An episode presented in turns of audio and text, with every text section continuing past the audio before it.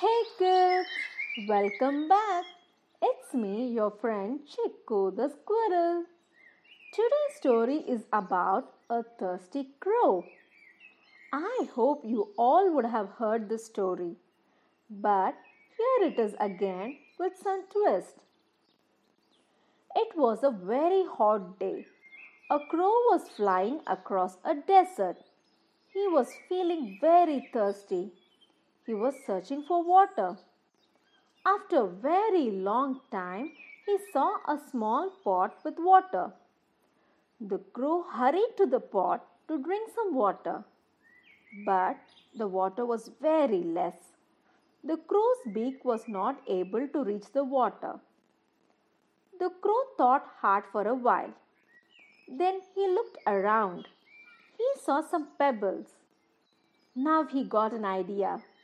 He started picking up the pebbles one by one and dropped into the pot.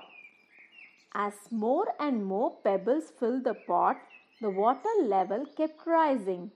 Soon it was high enough for the crow to drink. Good idea, isn't it? But wait, the story doesn't end here. Years passed by.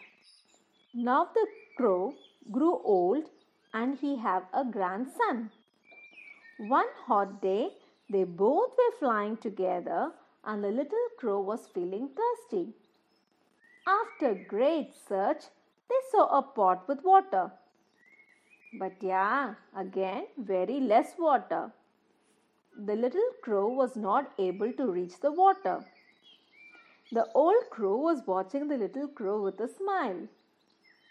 Hey, little one, when I was young, same thing happened to me. Do you know what I did? I filled the pot with pebbles, the water came up, and I quenched my thirst, said the old crow with pride. The little crow thought for a while. He looked around and he saw a straw on the ground.